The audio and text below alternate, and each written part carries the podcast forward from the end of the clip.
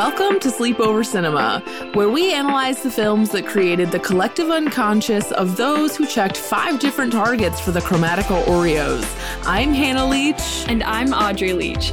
We are the sister filmmaking duo, also known as Too Pink Pictures, and we haven't stopped thinking about these movies since we first saw them. We're going to explore the good, the bad, and the nonsensical of the movies that first inspired our love for film in an attempt to answer the question are these movies actually good?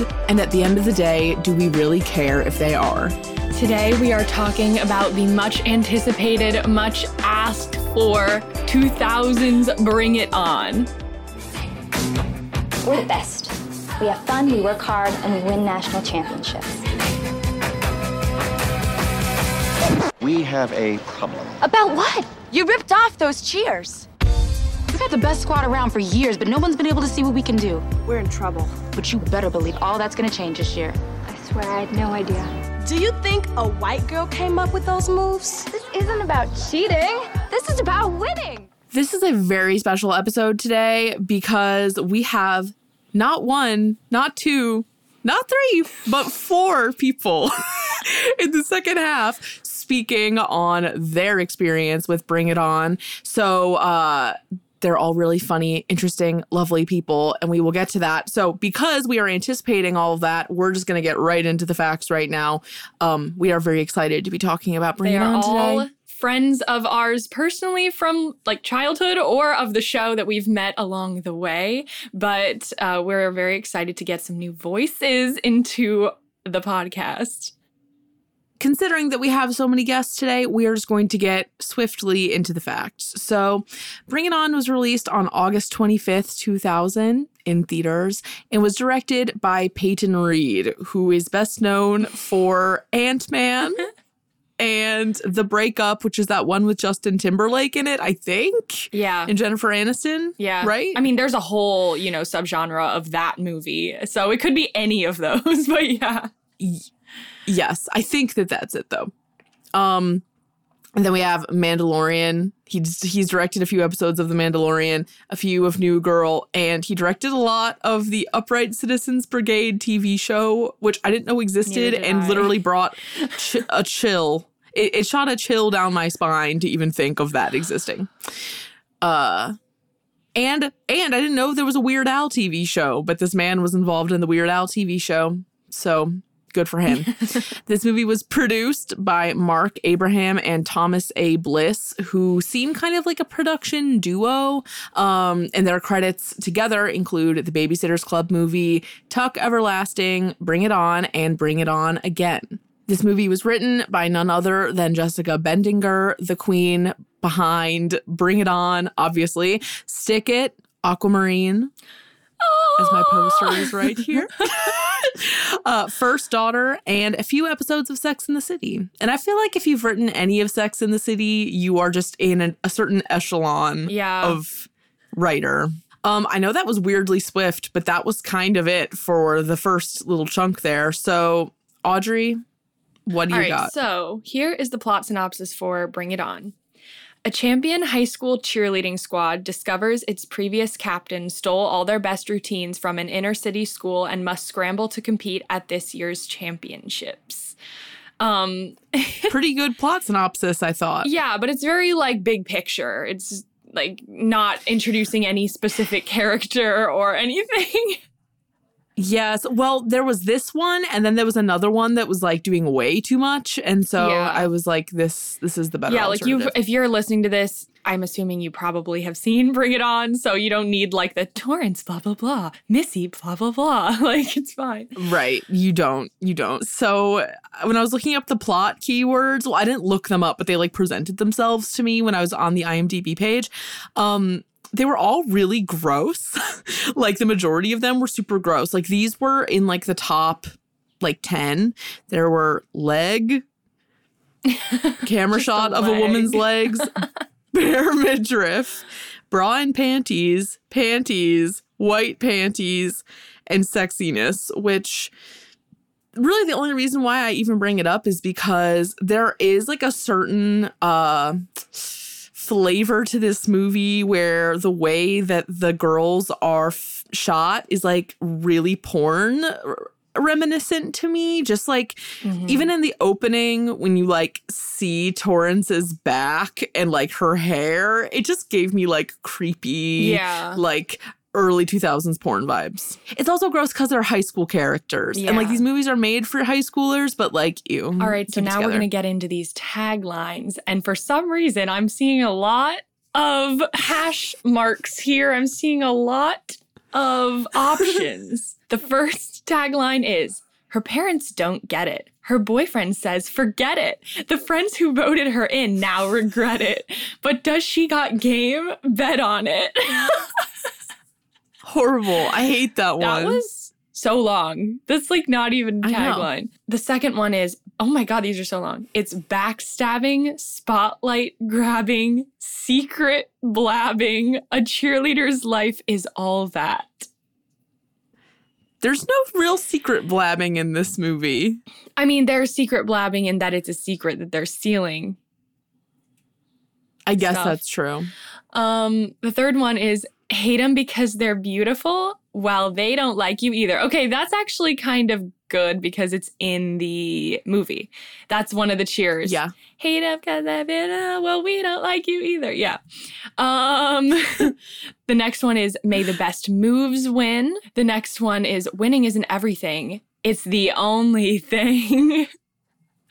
um, They were giving us options Yeah. in this marketing spread here. There's two more. The next one is one, two, three, cheer. Bad. And the last one Yeah. is it's amazing what some girls will do to get on top and stay there. That's awful. That's bad. Yeah, agreed. Agreed. Agreed. So now we're moving on to the cast. First of all, we have Kirsten Dunst as Torrance.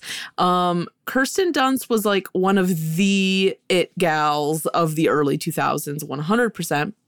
Um, without necessarily taking like the Disney or Nickelodeon route, which is cool. Um, but she's best known for playing Mary Jane in the 2002 Spider-Man, the one with Tobey Maguire, I'm pretty sure. Um, and sort of like her breakout role was as Claudia in Interview with the Vampire, which I saw for the first time over the past year, and that movie is like that movie sprinted so Twilight could like crawl. She was also known for playing young Amy March in the 1994 Little Women. She was Marie Antoinette in Marie Antoinette. She was in Elizabethtown. She was in Eternal Sunshine of the Spotless Mind and a particularly devastating episode of Star Trek The Next Generation that I cry at every time I see it. Then we have Jesse Bradford as Cliff, who to me, the entire time, I'm like, this is just Paul Rudd and Clueless. Like, that's the vibe I get the whole time. Um, and out of his credits, really the only things that I really recognized were he was on The West Wing and he was in Baz Luhrmann's Romeo and Juliet with Leonardo DiCaprio. in. Leo Nardo. I was like, how do I say his name? um, then we have Eliza Dushku as Missy, and I really thought that it was Christy Carlson Romano They're the like entire twins. time. They are like twins, and I looked up pictures of both of them uh, yesterday when I was putting all these notes together, and like they don't. In the mind's eye, they are Yeah. twins, but when you see pictures, it's not as bad. But she was on Buffy the Vampire Slayer and in the spin-off series Angel. Good for her. And there's a lot of characters in these movies, but I just went with like the uh most prevalent characters, I guess, or the ones who were billed at the top mostly. Uh, then we have Gabrielle Union as Isis, who is the head cheerleader of the Clovers, the captain of the Clovers. And she is on, or was on, 10 Things I Hate About You, Being Mary Jane, Birth of a Nation. She was in Love and Basketball. She was on Seventh Heaven and had a recurring role on Sister Sister. So she's been in many good things yes, we love her. Um, and is like a national treasure. Yeah, of course. So now for the financial section. Yes. Um, the estimated budget was roughly $11 million. It made $17,362,105 on box office opening weekend. That's really good. Mhm. That's great. Yeah. Uh, the overall worldwide gross is 90,449,929. So, big That's so success. many dollars. now we understand why there happens to be like four four additional movies in this under this brand name de- decreasing in quality as they go. Um Yes. which sucks, but it happens. Moving on to the critic score and the critic consensus. There was a 63% critic score on Rotten Tomatoes, and the critical consensus is despite the formulaic, fluffy storyline, this movie is surprisingly fun to watch, mostly due to its high energy and how it humorously spoofs cheerleading instead of taking itself too seriously. Um, Which there's a hint of something in there. yes, yes, that's what I thought too. I was like, there's a hint of misogyny Yeah. in that. yes, there is. in that critic consensus. Yeah, I was like, oh, um, they're like, we liked it because they decided to not take their sport really seriously. Like they decided to make fun of Yeah. themselves. It's like, well, what if it was just really serious? Like, you yeah. should respect well, it it's also like but of course, we Yeah, love it it's for being fun.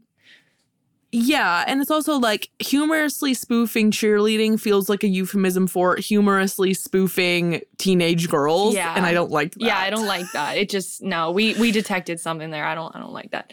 Yeah. Um, which, okay, and then this next little section, which I can explain, kind of is similar, but it's from Roger Ebert, our king, so it's not as bad. so this is a like a little excerpt from his review of Bring It On. He said that Bring It On is yet another example of the most depressing trend of the summer of 2000 the cynical attempt by Hollywood to cram R rated material into PG 13 movies. This is done not to corrupt our children, but even worse, with complete indifference to their developing values. The real reason is more cynical. Younger teenagers buy a lot of tickets and are crucial if a movie hopes to win the weekend. The R rating is a penalty at the box office. So movies that were born to be rated R, like Gone in 60 Seconds, Coyote Ugly, and Bring It On, are trimmed within a millimeter of the dividing line and released as PG 13 so that any child tall enough to push dollars through the ticket window is cheerfully admitted with or without an adult. Yeah. Roger is speaking Which- Mm-hmm. the truth here.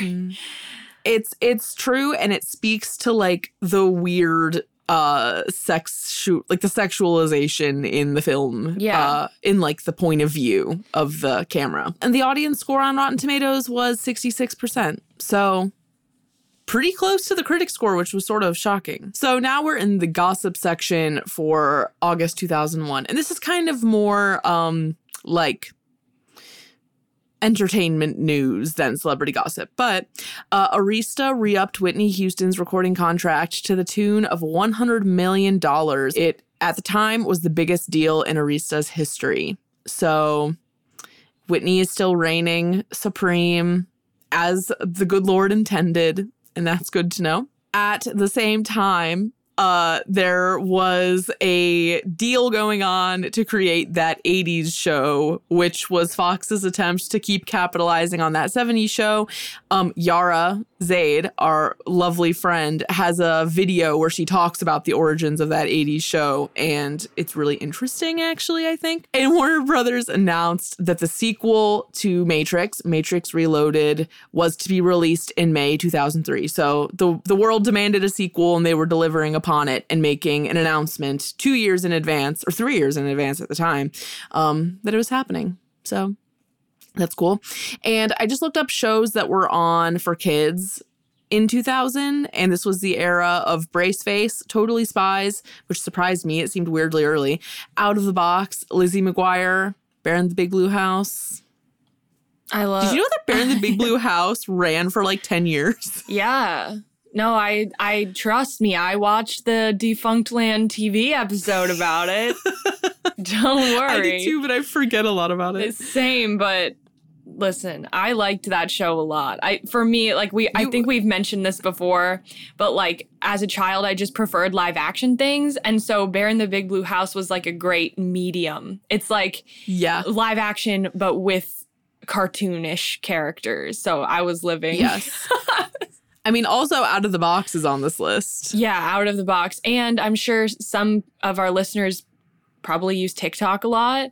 And I have Mhm. seen both of them on my For You page. They're coming back to the internet and they like did their little videos and they sang the song. And I was like, no. like, I fell into the trap. It was really cute. So hard. But yeah, they're very wholesome people. there's your context. And now we just talk about things that we remembered about this movie before we watched it a few days ago. Um, I can go first and say the thing that I had to reveal to all of our guests, which is that I am uh, 99% sure that I had not seen this movie until a couple days ago. crazy. I just don't know how that's possible because I don't know when I saw it the first time, but it was definitely somewhere in the 20 2012 region maybe. Something like that. You must have just been at like a different friend's house and like I just must not have been there because I think I watched it by I did not see myself.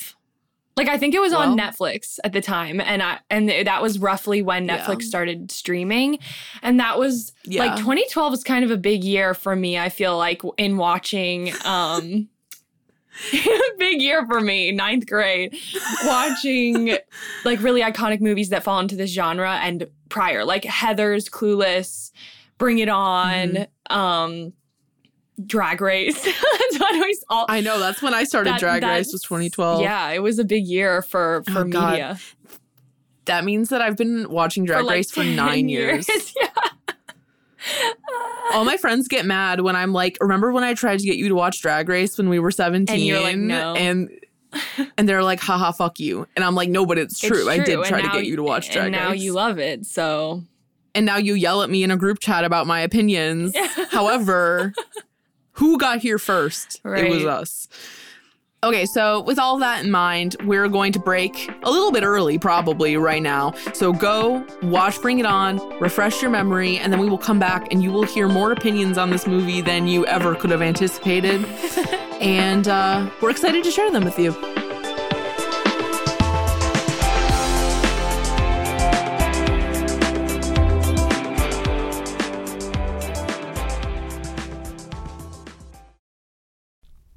You know, a lot can happen in seven minutes, and luckily, that's how long it takes me to tell a story. My name is Aaron Califato, and I'm the creator of Seven Minute Stories. I'm proud to partner with Evergreen Podcasts, and I'd like to invite you to join me on this journey. I'm going to take you on some crazy roller coaster rides using my unique extemporaneous storytelling style, and together, we're going to try to make sense of the world, all through the art of storytelling, and all in approximately seven minutes.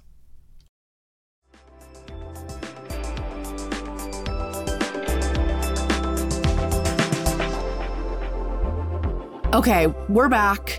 We're talking about Bring It On. And before we bring on our beautiful uh, parade of guests, Audrey and I just want to get a few things out of our systems before you hear our conversations with all these other people.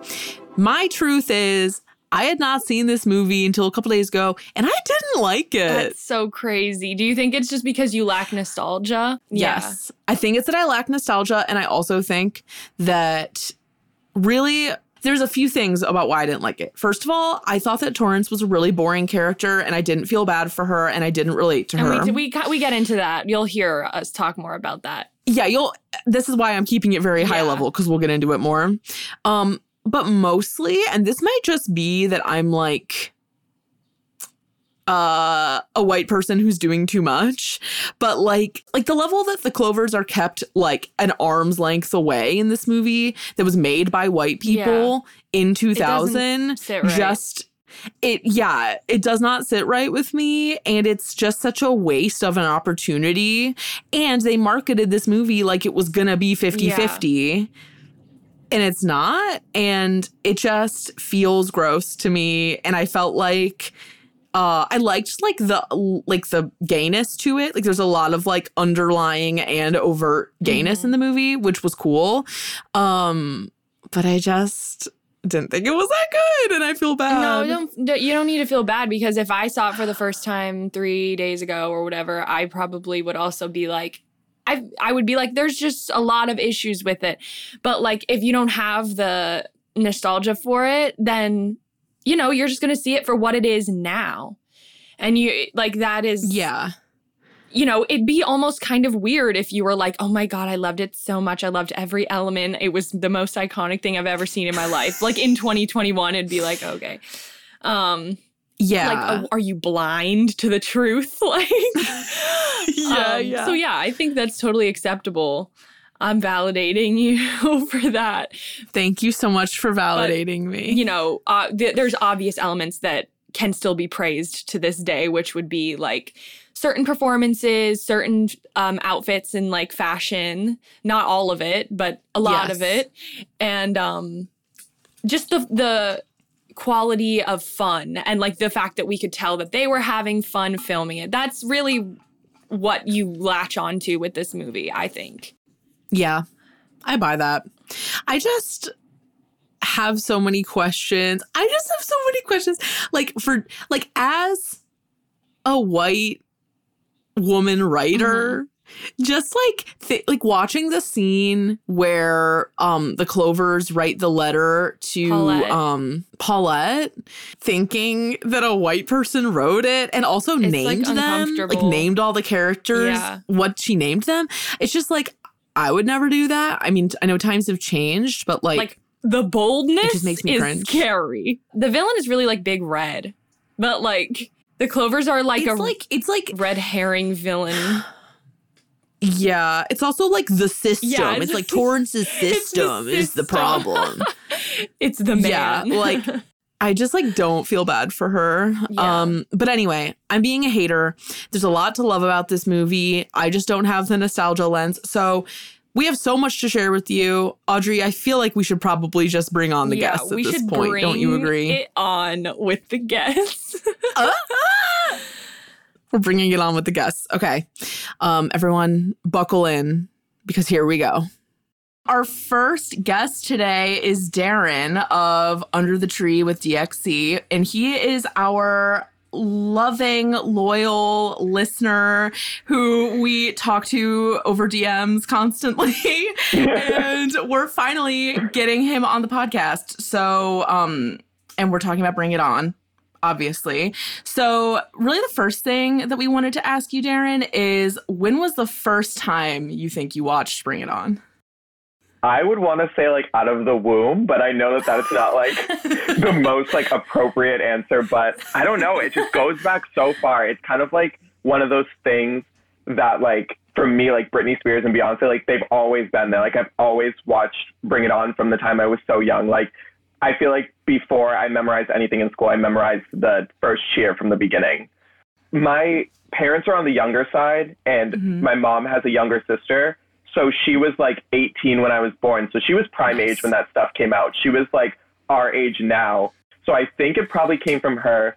It just came out around then and they had it on. And then I just ended up seeing it and, you know, probably made me gay. what are some things or characteristics about Bring It On that you love to this day? Um, I did take notes on that because I wanted to have things ready for you guys. Okay, nice. But one thing that I love is like the lingo and like the things that they say. Jan was a gay awakening. I I'm I wish he was the gay one in the movie, but he's just so cute.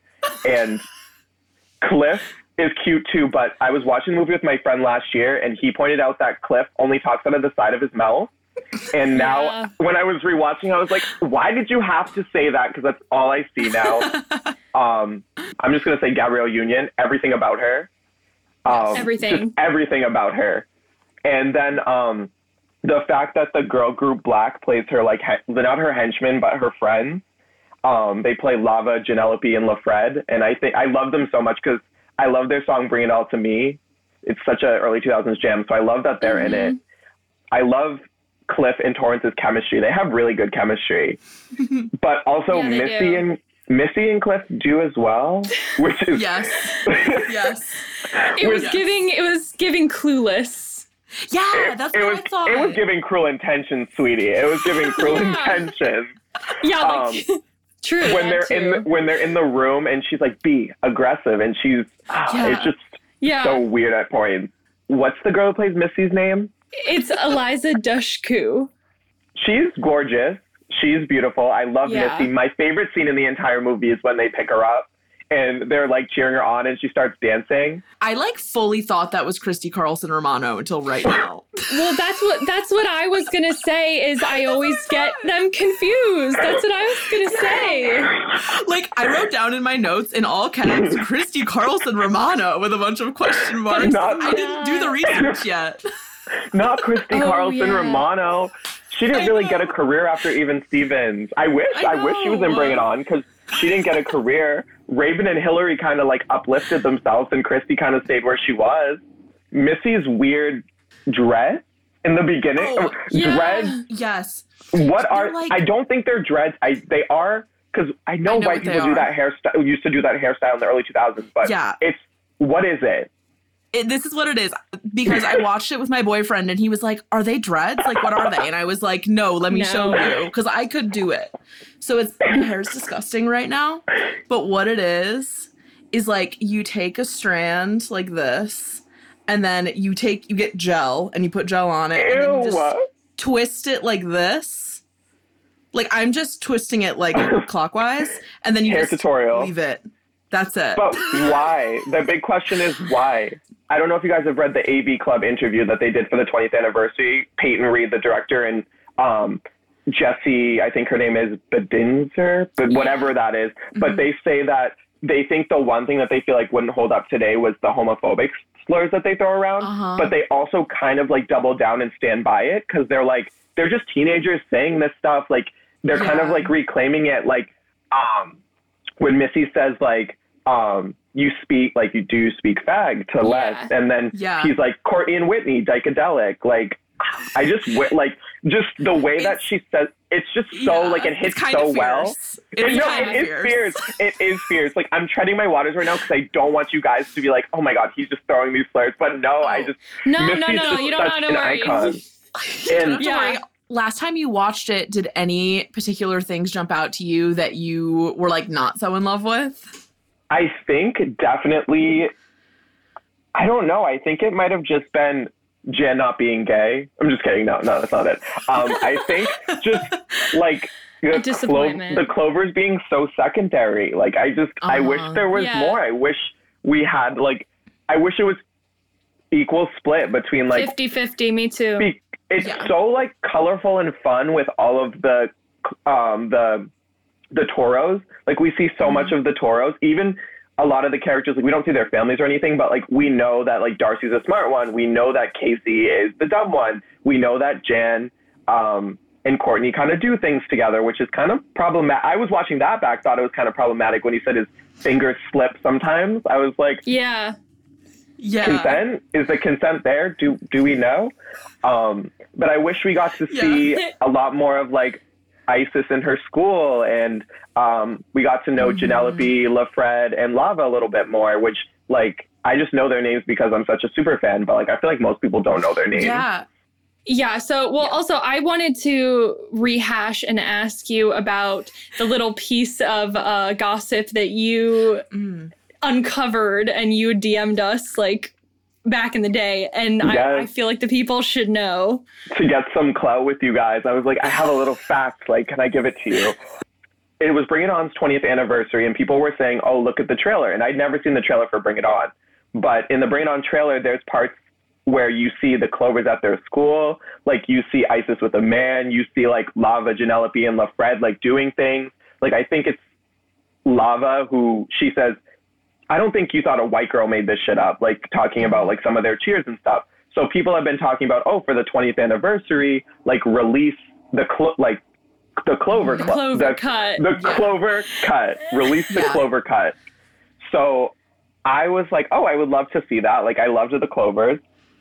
So and she had posted something for it. It was like they were going to be doing like a Q and A type thing. Like it was her, Peyton Reed, the director, Gabrielle, and I think Kristen as or Kirsten as well.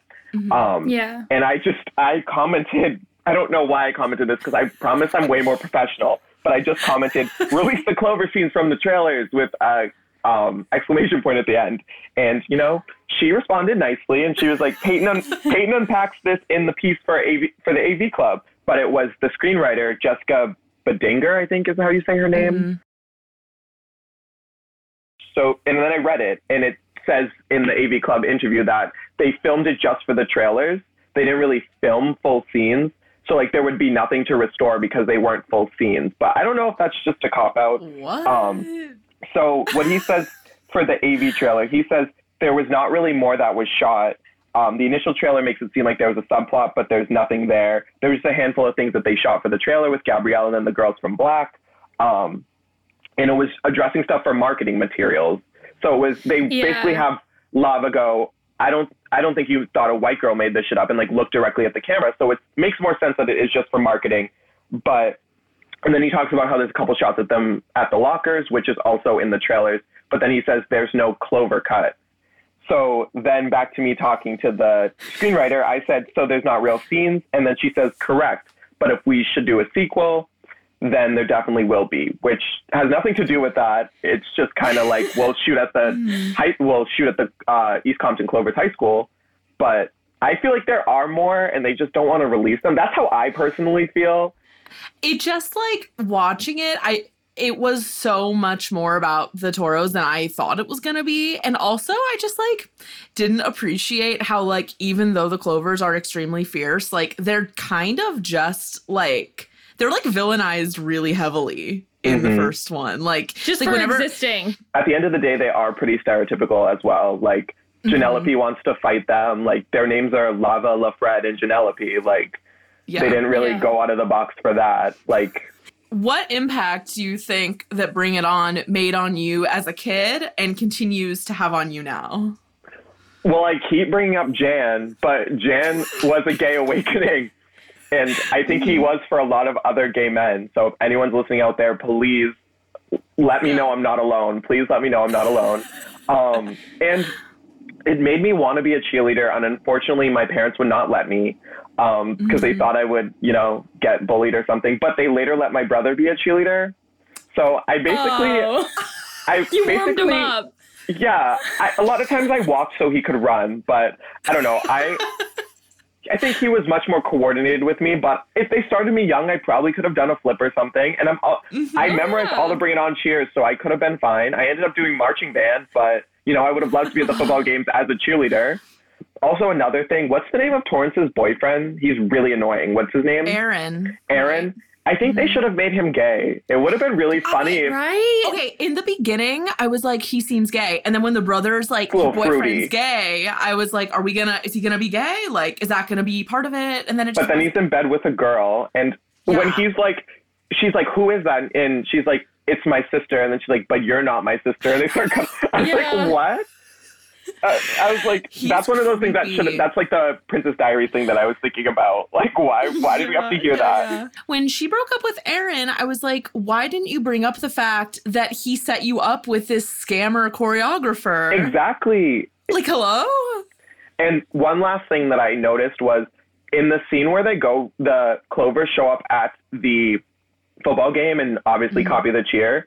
For some reason, one of the girls is just a random because it's Gabrielle and then two of the girls from Blaque.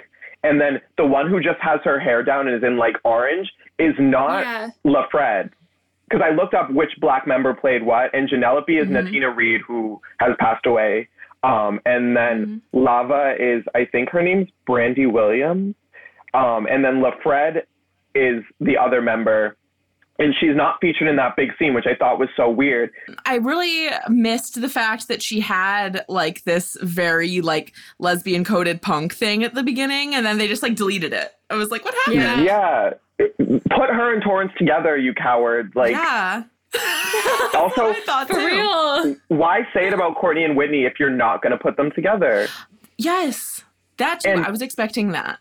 I think that's something else that I wish there was more of. I wish there was more gayness. Like we have less, but like he's only pretty much a punchline. And then he has that cute scene at the cheer competition where he's I know with that that guy. But like, just I put. thought that was cute. You know what? Put Courtney and Yeah. Whitney together. Put Jan and Leslie together, or uh, yeah, I think he's short for Leslie. And put Torrance and Missy together. And you know what? Yeah. Cliff, I'm sorry. You, Cliff is too like sad boy pick me. Like him reading Yes, the yes, the um yes. reading the, book, and of the football, game. I'm like, what are you trying to do? It reminded me of What Eli from accomplish? Degrassi. Oh, okay. Well, I think I mean we could go on forever. We could. Darren, thank you for supplying us with your knowledge. You're And welcome. We are gonna join you on your show soon. which Yes, is I'm exciting. so, so, so, so excited. We're excited too. But do you want to just talk a little bit about what your podcast is and like where people can find it? Yeah, so thanks to these two lovely ladies right here, I kind of got the push to start my own podcast. So my podcast is called Under the Tree with DXC, um, and it kind of stands for Under the Tree of Knowledge a little bit, and DXC are my initials. So um, I decided I wanted to have like a kind of talk show as podcast. So every episode is a different like random pop culture topic, and I have a guest on or two guests or a number of guests on, and we just talk about whatever topic it is, see how far we can go. Because feel like if I did a podcast by myself, I'd just get into so many crazy tangents. So I need someone to help me reel them in. The big thing about it is I want it to spark conversations. And one of my favorite things about people is I love when you can see the wheels turning while they're talking, and the, or the twinkle in their eyes. It's something they're interested in. Um, so that's what I hope to get from my guests. I hope to see the wheels turning and the twinkle in their eye. And if I see that, then I know it's a good episode and I know that I've done my job. Yeah, you guys really inspired me. You guys are like my mothers, kind of like my podcast mother. Yes. we cannot wait to join you. It's going to be amazing. Our favorite topic, such a fun, supportive person. So we'll make that happen soon. Um, and thank you for chatting with us. This was awesome. yes, thank you guys for having me. Bring it on.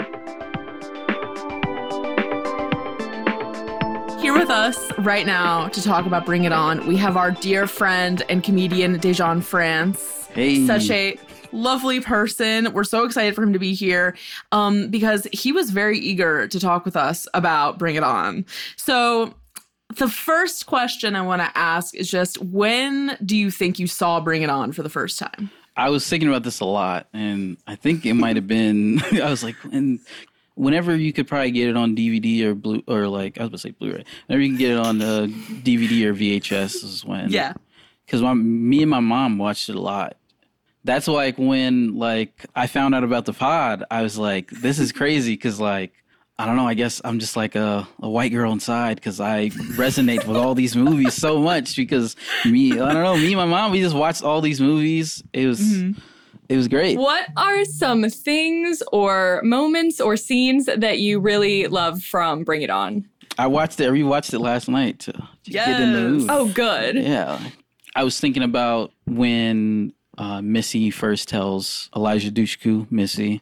I really, I love Eliza Dushku. she has such a cool voice too.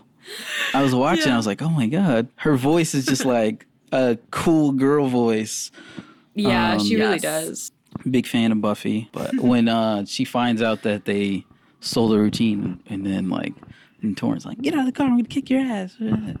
uh, when when she like looks, she's like, get in the car, they like, get in the car. I realized like they drove to L.A. and like every scene that they show, it's kind of like silent or whatever. So it's like they live in San Diego. I looked it up. That's like a two-hour drive. So I'm just like imagine. I like imagine them just sitting in the car in silence for two hours. And like angry, like it's just like- angry silence. Yeah. Mm, tension gonna- is there the Yeah. entire time. just looking out the window, just trying not to look at her. Man, that scene, I I um I think that out of I was trying to think of movies with um audition montages where like cuts between the people. I have something to say about that. Oh, it's so good.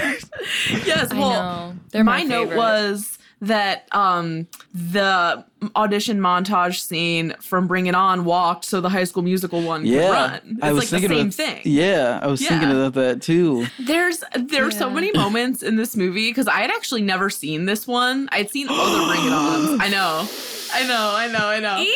Hannah's walking on thin ice.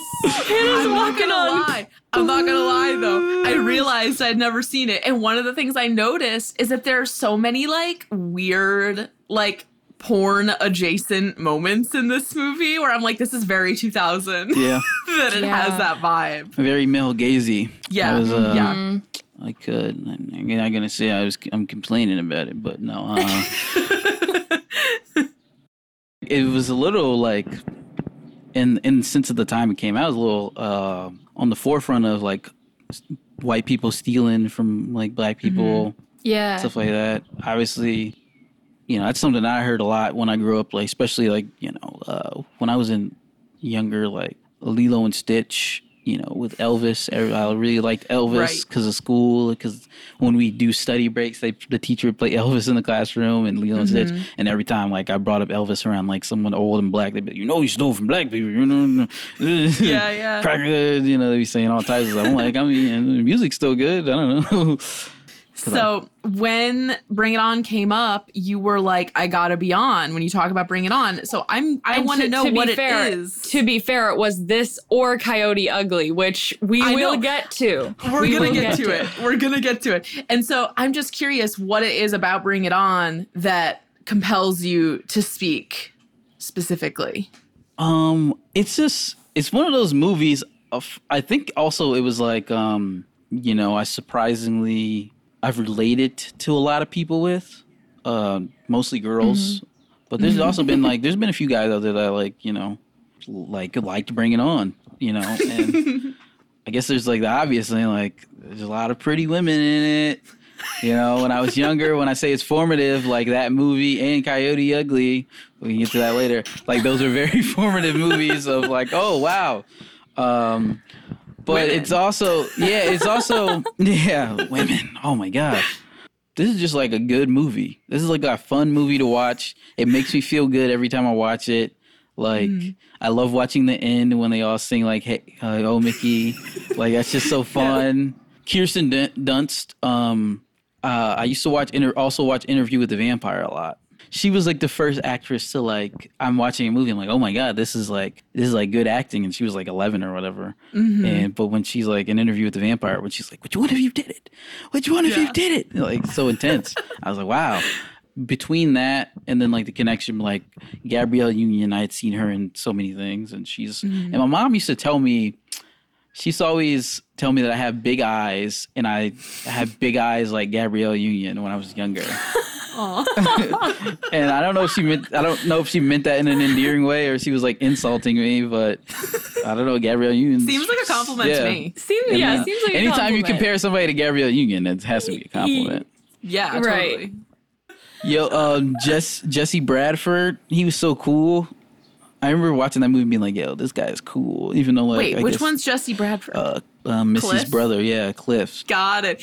Okay, yeah. How do you feel about him as the not like other boys boy? Yeah, he was the not like other stands? boys. Uh, I don't know. I guess You it- thought he was cool. I guess it You works because it's it. like, um, it's like I was like, yo, he's he's that's me. I want that to be me. This is the this is the representation we haven't the- had on this show. Yeah, Yeah, that's On- so true. On Yeah, sleepover. you, are, you are literally, I think, the well, I don't know if you're straight. I'm assuming that you are straight. I'm pretty straight. Um, only straight, I'm pretty straight. boy we've Yeah. ever talked to on the hey, show. I'm on. I'm honored.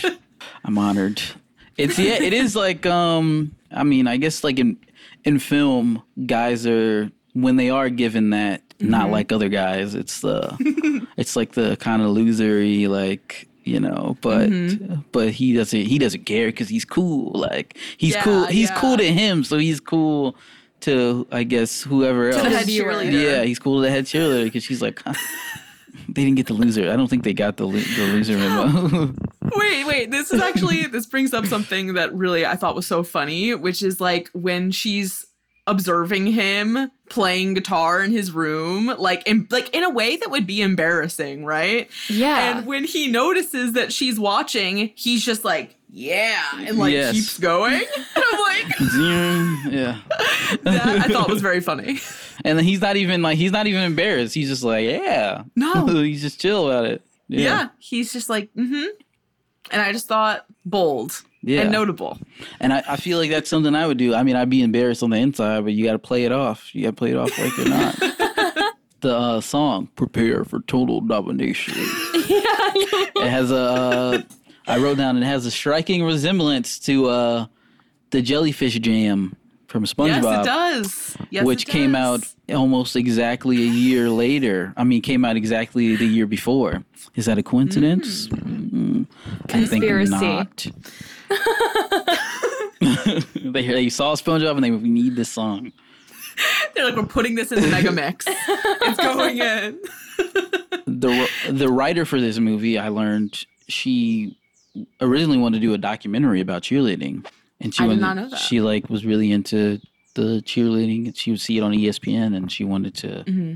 she wanted to do a documentary about it. But I guess her people didn't really care for a cheerleading documentary. They were like, try again. Yeah, so she was like, "Well, okay, how I'll about write something. I'll write a movie?" It made me like not when I was younger because I didn't really think about it, but like as I was growing up, it made me look at you know cheerleading different. I don't know. I think it's Mm-hmm. a it's a more of a girl sport, and obviously there's always that uh, connotation with women that you know some of the lesser. So when you're watching, like this is cool and this is hard, and it's like Mm-hmm. actual sport. It's actual. You know, you watch it, you're like, this is a, a big deal. You know, because I don't know. It it had it, yeah. It also has that. I don't know if you guys feel that, but there is this thing like when you watch sports movies, you're like, I don't know, Mighty Ducks. You watch Remember the Personally- Ti- Remember the Titans. Personally, I avoid these at all costs.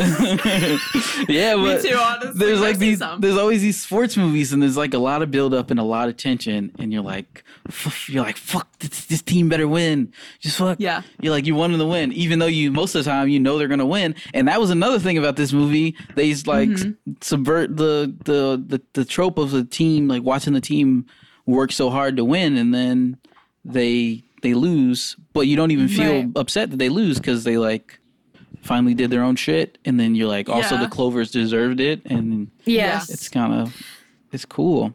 Dezhawn, thank you so much for joining us. Thanks for letting me. Oh, This was amazing. and when we do Coyote Ugly, inevitably, you have to come back and tell us about more formative experiences of your attraction to women. Because we need that on this the show. podcast, yeah, we don't get any of that. We yeah, I'm really here. I'm here. I'm gonna bring all the guys. I'm gonna bring the the small guy demographic to the podcast. Yeah, Just drag them on over. yeah. We Your it. promo, your promo is gonna do wonders for our audience insights.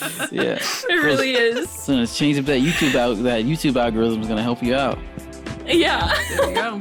Straight guy, man. Straight guy react. Yeah, straight guy reacts to Bring Him On. We have actual angel Kirk Liddell, our long, long-time friend uh, and now collaborator. I am certain that Kirk is going to be a narrative podcast uh, auteur celebrity. So, it, it- on top of everything else, um, we love Kirk, and Kirk demanded to be featured on this episode about Bring It On. So, we're gonna get into it here. Yes, yes, yes, yes, yes. I love this movie so much. Wow. I'm pretty sure I realized I was gay the first time I watched this movie. I'm not kidding. I'm not kidding. That's a whole story. Oh, well, Please share what's the story? What's Okay. the story? So we're just gonna jump right in. I'm like, here we are. Um, so I remember. So Blockbuster was a thing when this movie came out, right? It was like the Yeah. early 2000s.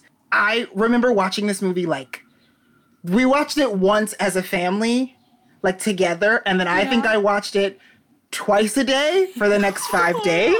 Like I was like obsessed with it. So I was like a gymnast as a child, like all kids are probably. And but I was like serious. I was like competing every weekend and it was like a big deal. I really thought I was gonna go to the Olympics at like seven. Um it- but but they were like tumbling and it was like fun and colorful and pretty and I was like, "Oh my god, I love this movie." I back then I was like, "Oh, I'm obsessed with Gabrielle Union. Like I thought she was so cool." Yeah. Little did I know I wasn't like not in love with her. I was just like, I want to be her. Like I want to have Yeah. the energy and the flair and the sass. But I watched, but I'm pretty sure this was like the opening of like, oh, there's that whole scene about which I didn't get at the at that time, but like now as an adult, I totally understand. Where they're in the car and um oh, the girl um uh Missy. yes is asking the question about like who's gay and who's not and she asks like oh do you speak fag and he goes oh oh fluently i like didn't get the joke for a really long time Yeah. Right. but i always was like yeah he does look like that like i got that like he was Yeah. gay like i knew that it was like oh you're gay and i was like i understand him somehow Yeah. Look at us mm-hmm. now, just as flamboyant as can be. I will say that Torrance's actual boyfriend, Aaron, I thought he was so cute. And then when I found out he cheated on her, it's like, well, that sucks. like when you when you get to that part, I was like, well, why are you an asshole? Like that's not fun. But Well, yeah. didn't didn't you think also speaking of gay things when the brother's like your boyfriend's gay and she's like no he's not and then when he's like sleeping with someone else you think it's gonna be a guy and then it's you not. like need it to be a guy, and I think if that movie, if this movie came out in 2010, it would have been a guy. Like Yeah. that would have been the joke. Mm-hmm. Okay, so you were watching this twice a day on your own. Were you hiding the fact you were watching it that much, or was it fine? I don't know if I was. I was certainly alone, but it was in our like basement, so like anyone could come downstairs and see that I was watching it. Mm-hmm. But I, so I wasn't hiding it, but I certainly wasn't like broadcasting, like, I'm gonna watch this movie again. It was just like, no one's in the basement. Great, I'm gonna go sneak downstairs and just like put the tape back in because I loved it so much. How do you think that the that the watching of it so much was more about the fact that it was like fierce, or about the fact that there was gay stuff in it, or both? that it was fierce. I think I like really wasn't. I couldn't really clock the gayness until Yeah. I, I was like far enough removed from it. But I Mhm. just think like the overall energy and like kind of demand of their presence was very appealing to me. I don't. People won't know this in the world, but like you guys know, I'm a pretty like like larger than life human. And I really respond well when other people are doing it too, like if that makes any Mhm. sense. Definitely. So, um, do you have any things that you don't like about Bring It On after rewatching, or things you would change, or you know, things that aged poorly? Obviously, there are Oh, I mean, some. yeah, there are some that obviously aged Yeah. poor- I mean, so I find it I love like something that I love about it for sure is that it started a conversation, especially as like a black kid, um, of this idea that I'm always gonna kind of have to work harder than the than my counterparts. Um Than the white people. Yes, you said it. Let's just say it. Let's say it. Yeah, I'm always gonna have to work harder than the than white people, and it. Yeah, I don't think I registered it at seven, but Mm-hmm. certainly the more I've watched it as an adult, the more that I have been like, oh, that's what this, that's what we're the conversation we're trying to have, um, and you can like hold your ground and stand in your truth, but also like soar above and like not be catty. Because they could have absolutely like um they like the clovers could have absolutely like gone in and been like ruthless and mean and like cold about it and they just aren't. They're just like no we're better Yeah. there it's there's no where they we're like we don't have to question it we know we're better than you um and so i love that i also i if i could go back in time and like redo things the like love story that happens in that movie is so not necessary don't get me Yeah. wrong Yeah. i like love the toothbrush moment like that Yeah. scene is iconic Right. but did I need that relationship to No. like what did that really serve us? Like we get nothing from him other than like, oh, he kind of likes cheerleading now because he wants Yeah. to sleep with this girl. But like I'm so much more interested in Torrance's and uh, Missy's like relationship. Yeah. Oh Yeah. god, Missy, she's the poo, you know? Um, yeah, yeah, yeah. Like I'm so much more interested in that relationship and I Yeah. wish we got more time with them. Yeah, I almost feel like you could even keep the brother plot line in. You could keep the crush between them, but then instead of then focusing in on them at the end, like focus It's- on Missy and Doris. But like instead. this story of this like these girls who like find each other right. Mm-hmm. and like she feel like Torrance can feel completed, like she finally has made a friend, like not just like a cheer squad, but like she's a, a, a sister and a friend. And this girl would have Right. been certainly more interesting, in my opinion. Yeah, like that ending scene where they like kiss and the world is like the balloons are flying everywhere. Yeah. I'm like, I mean, okay, but like, They're like, they're You're okay. like, but was it earned? yes, yeah. absolutely. Like, was it earned? No, I don't No. think it was earned. It was a cop No. out. I think it was a bit of a. It was like a, it was a product of the time though too. Like yeah. it was supposed it went into this like rom com section, and so fine. Yeah, it was like wedging into the genre a little bit so they could then market that as yes, well. as the But- thing, and Yeah. yeah. I have a controversial question. I I think that Torrance is so hard to care about.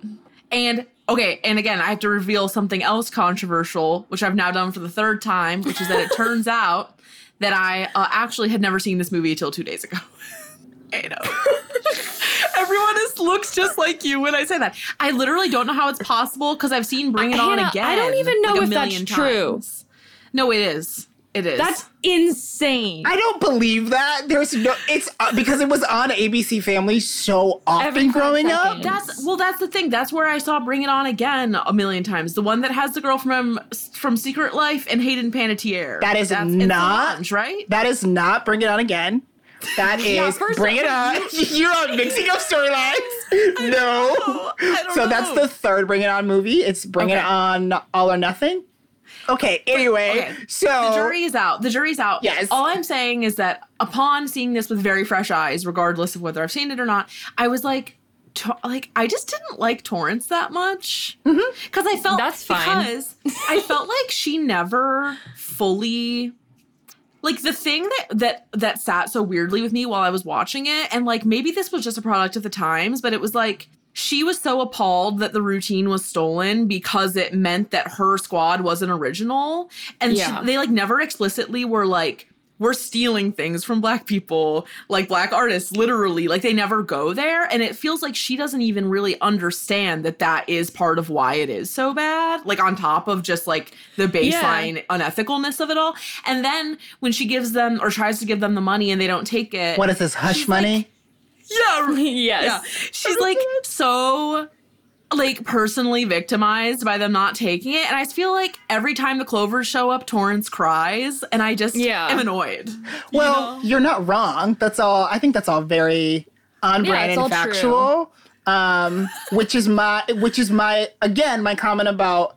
I think we could have learned more if we got more of Missy being like, "Yo, girl, grow up," Mm-hmm. and less of "I'm in love with your brother." We just, Yeah. like Right, we steal from the because yeah her growth. clearly missy understands something that torrance doesn't understand but you know what i even thought was interesting about that is because you think she's really with it at first when she brings torrance to the school to see that the cheers are stolen Okay. and then when they are playing when they're at um their home football game and then the clovers show up and show the audience that the cheers are stolen. Um missy's reaction is really weird yeah. to that. She like she's got this like she's like she's on the the way that it looks it looks like she's reacting the same way as torrance. Like she i just don't see why would she be personally offended that they showed up and proved the point when like she knew that you know? Uh huh. Yeah. it like is it, it's not really consistent with her character up until that point um or what you think Right. What you what we were taught prior. I think part of it has to be that she like chooses to buy in and doesn't think anything is going to come of it, right? She's like, I showed Torrance, I've done my good deed as a white person. I've like show I've like opened her eyes to the truth. Now I don't have to do anything else. And then they come and she's like, "Oh no, oh, oh no it's real it's oh other people know now too. God, I actually have, we Yeah, have to like right. there's like the work part of it that mm-hmm. we miss. Right. we have to talk about okay once you said sparky polastri i was like we have to talk about it obviously. it's so good. I used to walk around my house like we would joke and like do spirit fingers at each other. like it was a thing. Yeah. It was Yeah. a cultural reset happened when he was like These, are These. spirit fingers and these are gold. like, come on. Cultural reset. He's an icon. so call it's cultural reset and also was it not foreshadowing of what was to come in our lives in high school like everything about it like the scam part yeah and the fact that it's terrifying yes. Oh. all of that. So for most, well, not now that we have listeners that don't know us in real life, they won't know this. Uh, but all three of us were in our high school show choir at some point, and Kirk's like Kirk's thing in high school was show choir. Like In high school, it's still my thing. Grown ass man at 27 and I'm still obsessed. But the way that Sparky Polastri is in this movie is like not unrealistic to a choreographer that at least I, I had him for two years. Kirk had him for two Two. two years? One year. One year, one year. Oof. Yeah, and Audrey, you had him for one year, right? Yeah. Yeah. Okay, so I got the most suffering. That's great because I'm the I'm the best dancer in this chat, clearly. so it works out so well for me that I was the one who got him twice. But um, if you were watching this movie and you're like, no one's like that, there's no way. Just know Trust there and are believe. probably dozens of people like that They exist. in America yes. right now. Working, making six figures, choreographing show choirs across the country. Yeah. Yeah. And it not being literally the exact same uh, routine at every place, but it being the same set of moves just scrambled up. Yeah. Yes, Yeah. a variation There's of like, the same. you know, and I get that. There's a part of me that also kind of gets that, I guess, because they're. It's like you don't know what to put in this eight count, so you just like do the same thing. But at the same time, I'm like, we all can't be the same competition then. Like, Right. you have to distribute us evenly. So that, Yeah. Because who's supposed to win best choreography if we're all doing the same seven moves, sir? Mm-hmm. I guess kind of related to that topic though, do you think that like the competitive art slash sport that is like the center of Bring It On, like how do you think that how much you loved that carried on Absolutely. into your future? I like I said before, I was a gymnast at a young age, and I think gy- like Are there are there pictures of this? of me being a gymnast. God, I hope Yes. not. I don't know if there. I don't know. Mm, child. if there was, if there was, I'd be like, all right, let me have yeah, you would. If I don't know, I don't have any on me. I had a really cute Yeah. blue Leo though. I did have a cute blue Leo. Anyway, it was cute, like shorts and a top. I looked adorable. Um, um, but I think that so that being like the start of all of this is like very like artistic, but yet still like heavy like sporty activity was absolutely the base. I think if there wasn't this stigma about coming across as gay in high school, I probably would have been a cheerleader. Um, because everything You would have been such a good cheerleader. Oh my god. I, I yeah, it it was it's unfortunate, and I it's unfortunate that I was in high school when I was because if I think if I was in high school now and we were as accepting of a world as we are now, and we're we've got a long way to go, but Yeah. I just feel like I would have been more comfortable and to do it, and I would have slayed. It would have been incredible. um, yeah. we have to talk about the ending. Oh, Mickey, like Yes. Everyone has brought that because up. it's for okay and i'm gonna say this like as a black kid i had no idea what that song was prior to this movie and now whenever i hear it like I if I'm in the grocery store, like everything stops. Like we must like pony our life away and like live for it. Um and Gabrielle Union is slay she like so Torrance and Missy both get their own That's- verses, and I don't know if you know this, but when they watch a- when you watch it on ABC Family, they cut Missy because she like grabs her boobs and they cut it. And I remember the first time I saw that, I was like, she just they're, they're her boobs. Why are we? Okay, fine, fine. Yeah, like it's fine. Whatever, whatever. um, but then Gabrielle Union doesn't get a whole verse. She just gets like a moment, which is unfortunate. But she is giving you lip syncing the house down boots. Okay, like like RuPaul would literally Shantay her. Like it's um I know. so good. I was literally in my in my rewatch. I was like taken aback by how good that like ten seconds was. I was like, "Whoa, what the? And she's a baby. Like Gabrielle, Gabrielle is that the? It's like one of her earlier credits, and she's a toddler mm-hmm. in that movie. And like, to, Yeah, she looks so young. I mean, she's still like she like just like has aged so stunningly, but like I know. she's a a child. There, there's like not an Yeah. ounce of a wrinkle anywhere near her face, and it's incredible. Um, but yeah, that moment is everything to me. and they like the like the way they like pull on their skirt at one point. I was like, I would like walk around and do that in my pants because like. Right, like, and I didn't know I was gay. Like, come on! it was written. It was literally writing it written on the wall, and I was just like, no, don't see it. Nah, I can't I'm avoiding. Um, She said, "I can't read. It's fine." yes, and then it was like, nope, I don't read. Sorry. What What is English? Not a language I speak. Um, thank you for having me on. Like, Oh my god, we love you. This was like electric. We should just have Yeah. you back. again whatever you soon. want. Kirk, thanks for Um, being here. of course. Thanks for having me. I honestly like. I love this podcast. I listen every week. It's like my. I have like a. I have my list of things and podcasts that I listen to on every day, and like I get so excited for Thursday. Um, straight up, it's like not a lie. Yeah, and I like also love getting to hear both of your voices. It's like such a weird thing to go from seeing you guys like every day and then like the mm-hmm. time and like time and distance obviously just like happened and we grew up, but to like kind of have you back in my life in this weird way and like has also like made me connect with you guys again. It's like been the best thing for me. I know a lot of people hate high school, but I'm like ever like I'm always I'm like constantly reminded that like no, you actually like had a really good group of people and there's like a good community that mm-hmm. somehow managed to like not be t- too toxic like I like, like we thought we were awful to each other. Yeah. Oh yeah, yeah, yeah. On the cusp. Certainly on the cusp. Um, yeah.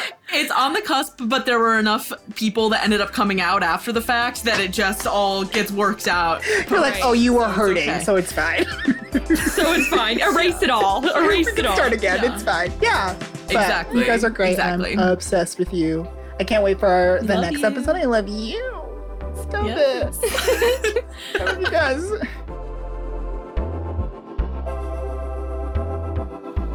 Okay, everybody. So our next guest is Conshea Brown, who is one of my best friends from high school.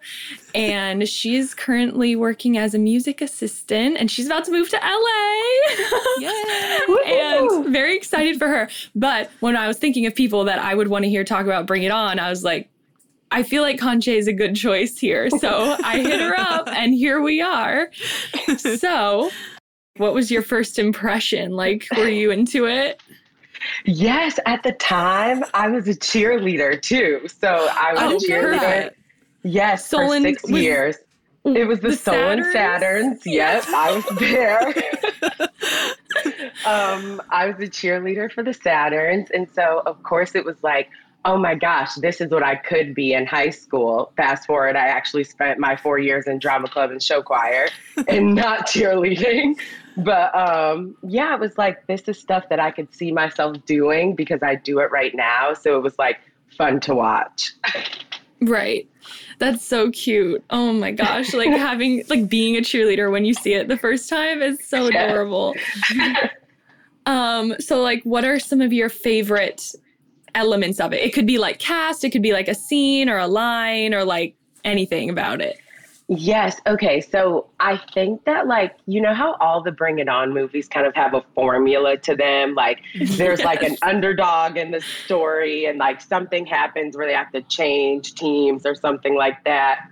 Um, I think, like, that story and the way that they portray it was a little ahead of its time. And that's why I think it's so cool about Bring It On, other than it just being a classic.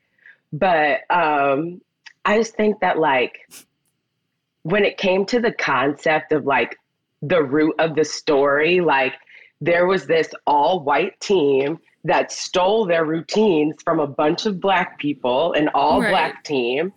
And then it was the story of like, do you realize that the Clovers are actually the underdogs or are the Toros the underdogs? Mm. you know, but really it's the Clovers, and that's why they win at the end because Yeah. the underdogs always win. That's how the formula works. Right? Um, but I just think that the way that it was at that time was really interesting, especially when it comes to the racial aspect of it. Um, and I just think like one of those things where it's like, there was no villain to the story like there was mm-hmm. in like the second, third, and fourth one. There's no villain to the story. Like the real villain was like Big Red. She's the one who stole all the routines from I literally, ju- I just said that too. I was like, I guess it's Big Red, but like, really, you know. And Hannah was talking about how she kind of views that as like a cop out of the movie, or like that it's like it's not, it's a little half baked. Oh. Like it doesn't. Uh-huh. you know, but yes, I totally for its agree. Time, yeah, it's like, but for its time and and the how white everything about this movie is so white as far as production, writing, directing, you know, all of that. It's like, well, I guess there's something to be said for that, but obviously it could always be better. Yes, Um, I a totally lot agree. better. when you were i mean now and also when you were like a little girl did you notice how like if there were scales in this movie it was like the the toros were heavily weighed down like you saw so much more of the toros than you ever did of the clovers and like Mhm. did you did you respond to that imbalance I think when I was younger, as someone who went to like PWIs my whole life, it Mhm. wasn't abnormal for me to see that. So it was something that was like, okay, like I I get this because this is what I see in my everyday life. right But later on in life, like I think I watched the movie a few weeks ago Mm-hmm. and I was watching it like I never noticed how everything that is happening with the Toros is happening because they found out about Big Red and the Clovers. But you literally only see the Clovers like 5% of the movie. yeah So it's like, I don't understand. I definitely catch that now more so than I did when I was younger. Absolutely. Mhm. But it's kind of crazy to think about like everything that the main characters are going through is because of the Toro or because of the Clovers and they're barely in it. Yeah Right. Yeah, totally. That I just like couldn't get over. I like couldn't get over the fact that that's actually how it was and Mhm. that it was as we said like this super white production team and like a white woman writer. I was just like Like, oh. bold. Bold. yeah, yeah, yeah. Um so were there any other things on the last time you rewatched it that like stood out to you as like maybe having not aged well or like being um just like coming across in like a different way than they used to? Yes, I definitely um early 2000s movies, we just live in a different time now, for Mhm. sure. So like things that flew then do nef- definitely do not fly now. Yeah. And like there's like one part in the movie where they're doing like stunts and one of the guys like lift up the girl and they talk about like oh yeah like i'm staring up her skirt or i have my fingers up her skirt and stuff like that like Mhm. that does not especially them being in high school like yeah. not good now Yeah, no, no, no.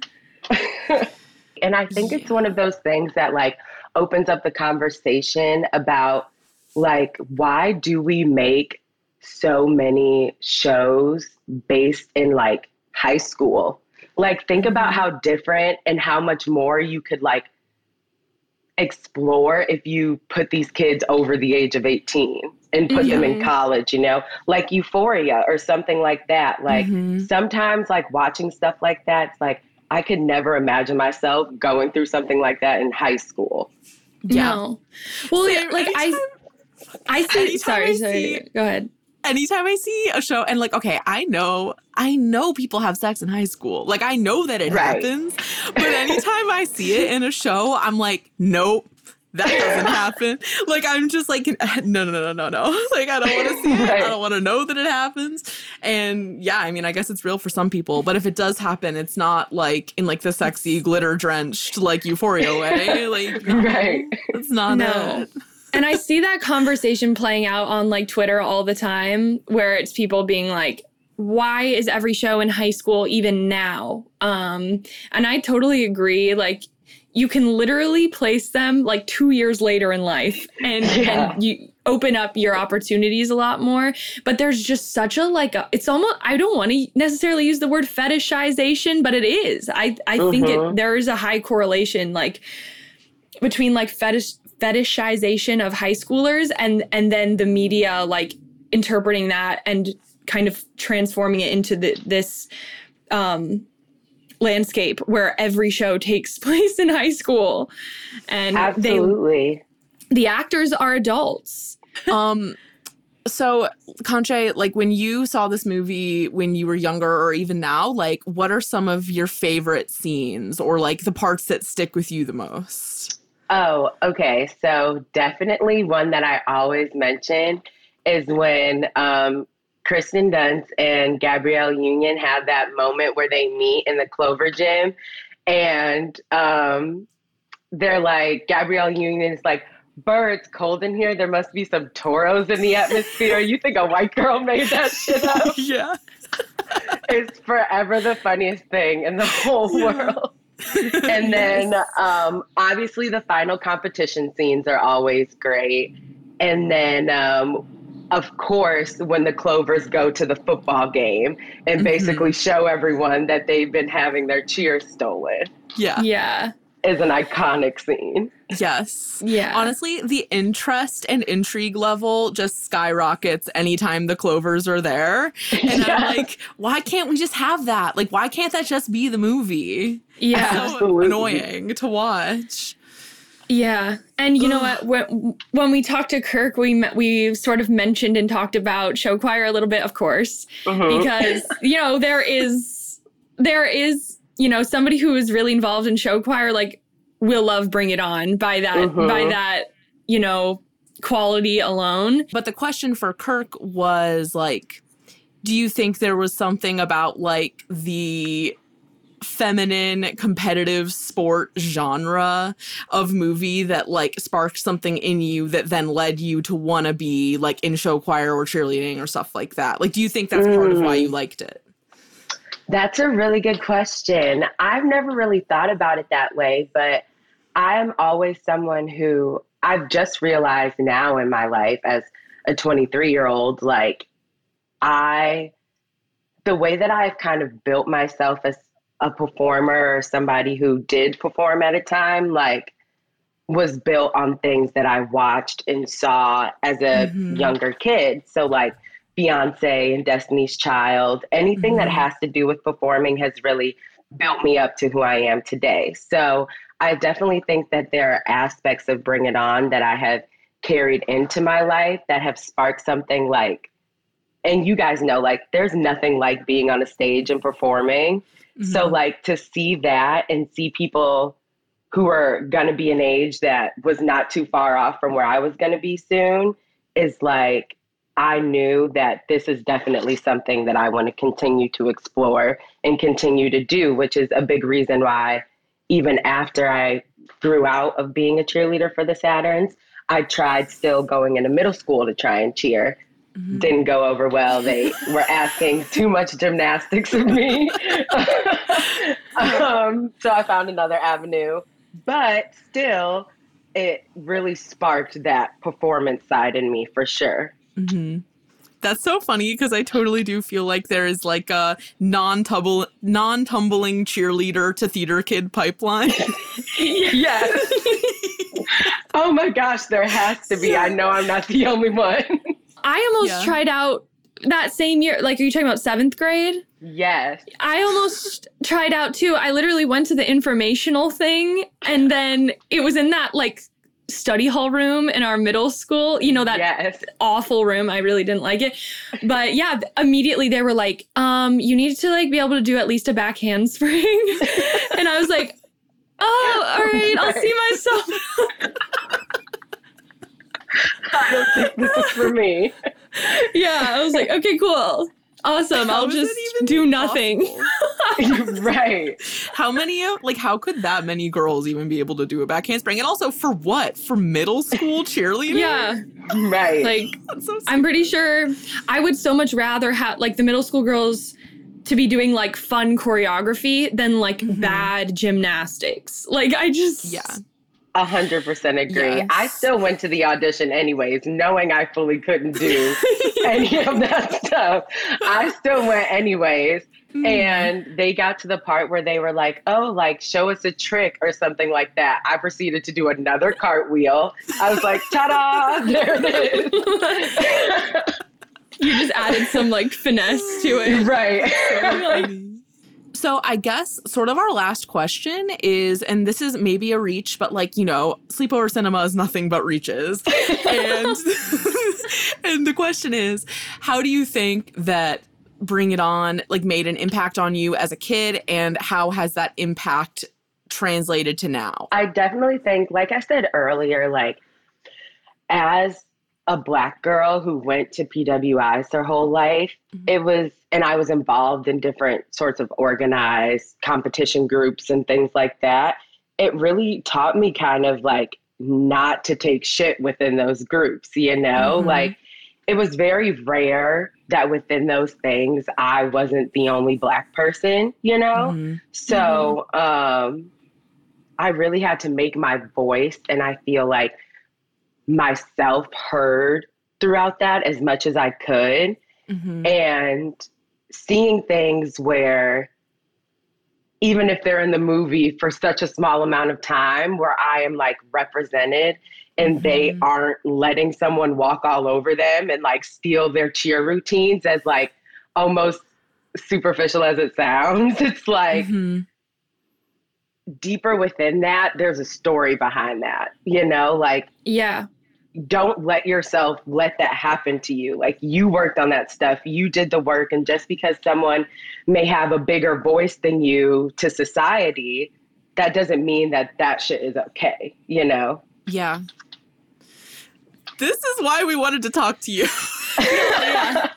So this is one of the things that Audrey and I were talking about last night is we were like what I said to Audrey is I was like okay, well, everyone we talked to, it seemed like they were just like feeling the white girl fantasy and like they were into it. Like, like maybe I was like, maybe we're projecting more onto this than there actually is. Like, maybe it's just fine. Mhm. So I'm glad that you had that experience with it because that's what I would anticipate, but who, but I didn't know. Um, Right. And there are things like that. Like, I am definitely somebody who feels like, especially now as I'm older, like, if there are TV shows and it's like just solely a white cast, there are no people Mhm. of color or anything, it's really going to turn me off from wanting to watch it because it's Yeah. like, yeah. who on there can I relate to? You know, like Mhm. there's just nothing for me there. But there are definitely times where I do feel the white girl fantasy, of course. Like Sex in the City, I live for it. So, like, Yeah. that is like something, but that is also something that is like beautifully done, you know? Mhm. yeah. That's like top tier white girl fantasy. yeah, exactly. It is. Yeah. Yeah, it really is. Like I don't even relate to sex. I, I don't relate to that show at all. I'm like, I don't know what the fuck these ladies are going through. like I'm, It's aspirational. It's very aspirational. Yeah. Absolutely. Yeah. it is. Yeah, oh well, man. I am so glad that I mean it's it sucks that like it is such like a relative shred of representation compared to the whole of the movie, but I am really glad that at least it's I mean, I don't know the franchise that well, but it seemed like from that one on it started to get more balanced. Is that fair? Mhm.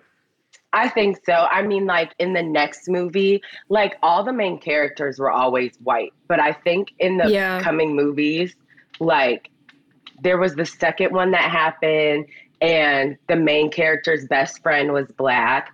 Then the third one happened, and they were in Crenshaw Heights, so that was super diverse.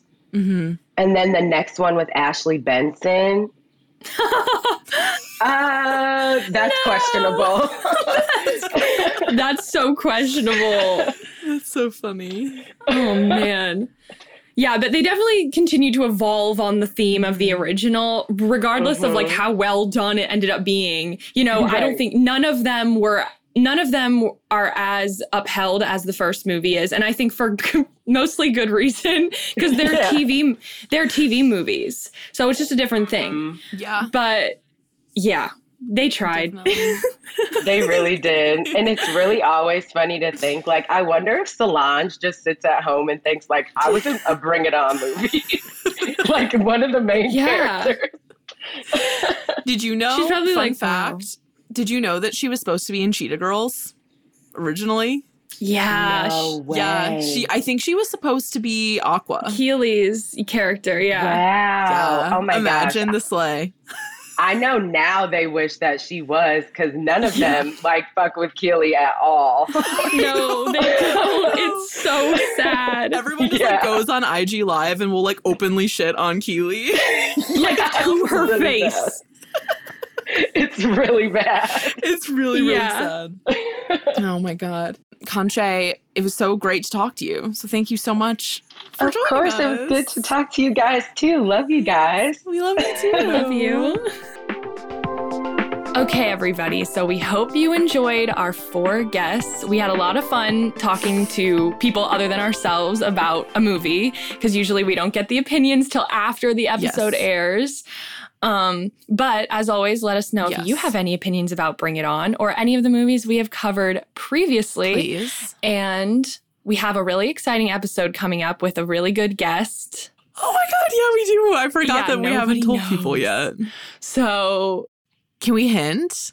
Our next guest is Posh Spice. If you know oh what I'm gosh, if, saying. if they know, if you know and you're listening to this, then you really just know now. Like that's it.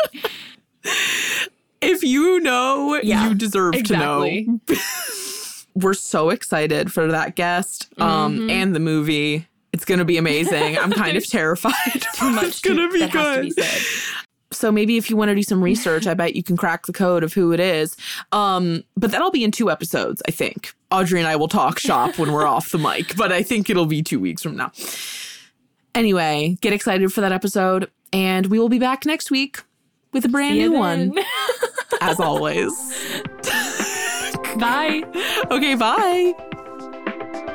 You can find more from us at evergreenpodcast.com slash sleepover dash cinema and keep up with all our latest creative projects at toopinkpictures.com. If you want to watch our show as well as listen, we're on YouTube too, yay! Search Sleepover Cinema or go to the link tree in our Instagram bio. We're on Instagram and Twitter at toopinkpictures and would love to hear from you there. We're also on TikTok at Sleepover Cinema, and that's really where the party is at. It's true. And if you like Sleepover Cinema, please share an episode with a few friends. Also, since we're asking for things, please leave us a review on the Apple Podcasts app. Um, for some reason, they're super powerful, and we would always appreciate a nice review. Sleepover Cinema is a production of Evergreen Podcasts, produced, edited, and engineered by us, Hannah and Audrey Leach. Sleepover Cinema is mixed by Sean Rule Hoffman, and theme music is by Josh Perlman Hall. Special thanks to executive producers Michael D'Aloia and David Moss. We'll chat again soon. We'll chat again soon. Hello, everyone. My name is Matt Neglia, and I am the host of the Next Best Picture podcast, part of the Film Entertainment Awards website, nextbestpicture.com. On our show, we explore all year long what is possibly going to win Best Picture at the Oscars. We do this by conducting interviews with people within the film industry, holding weekly reviews of the latest theatrical releases, and on our main show, where we dive into various different topics, answer your fan questions, and also do our best to explore Oscar history's past in hopes that it will tell us something new for this upcoming award season race. We hope that you will join us on all of the various podcasting networks. We look forward to seeing you over at nextbestpicture.com.